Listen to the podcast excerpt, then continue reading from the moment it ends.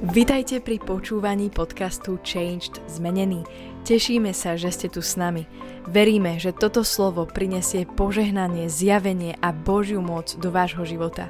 Tieto podcasty robíme aj ako videá, ktoré si môžete pozrieť či už na YouTube, alebo cez sociálne siete Facebook, Instagram aj TikTok, kde nás nájdete pod menom Changed Zmenený.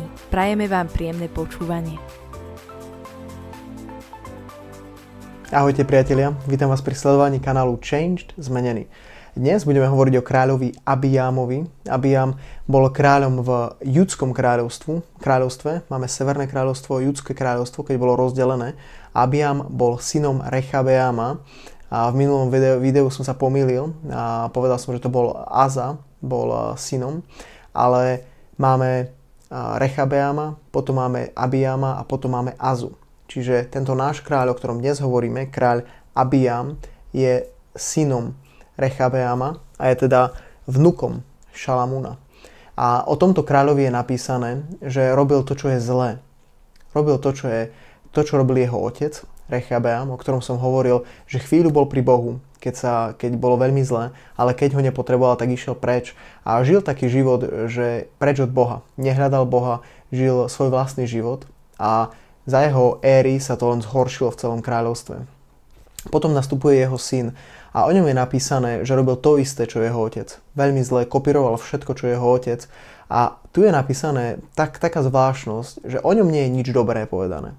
Ale píše sa aj tak, že pre Dávida mu dal hospodín jeho boh sviecu v Jeruzaleme, postaviac jeho syna po ňom a spôsobiac to, aby stál Jeruzalem kvôli Dávidovi.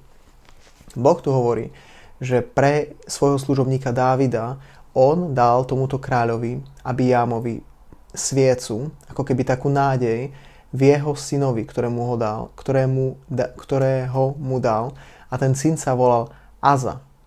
Aza sa stal kráľom, ktorý priniesol dobre do Izraela, ktorý konečne začal hľadať Boha, ktorý konečne potom obrátil srdce celého ľudu k hospodinovi, skutočnému Bohu.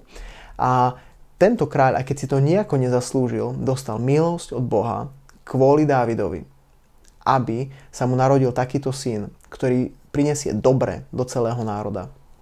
Ja ti chcem povedať, že niekedy je to tak aj s nami, že si veci vôbec nezaslúžime, alebo nerozumieme, prečo sme dostali to, čo sme dostali, alebo prečo sa nám stalo to, čo sa nám stalo. Ale veľa vecí v našom živote je nezaslúžených a je z milosti.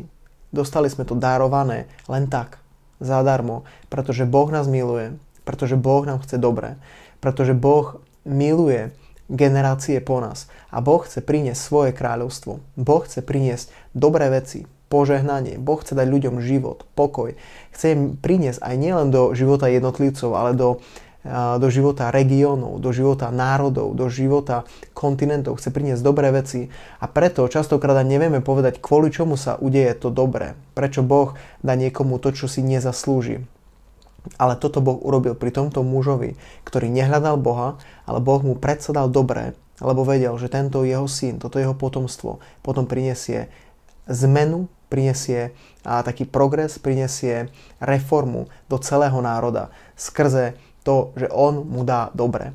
Tak ja ťa chcem pozbudiť, aby si aj ty vedel ďakovať za toto dobre a aby si ne, tak nemal takú mentalitu, že všetko si musíš zaslúžiť a že s Bohom takto veci proste nefungujú.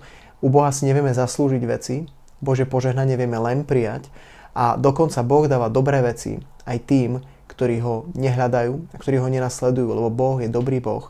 A Biblia hovorí, že len dobrý a dokonalý dar je od nášho Otca. Pretože On je Otcom svetel a v ňom nie je žiadna zmena, On sa s nami nehrá, ani nerobí žiadne také naťahovačky a finty s nami, ale je ku nám úprimný, je ku nám priamy a je naozaj taký, aký je, je vždy.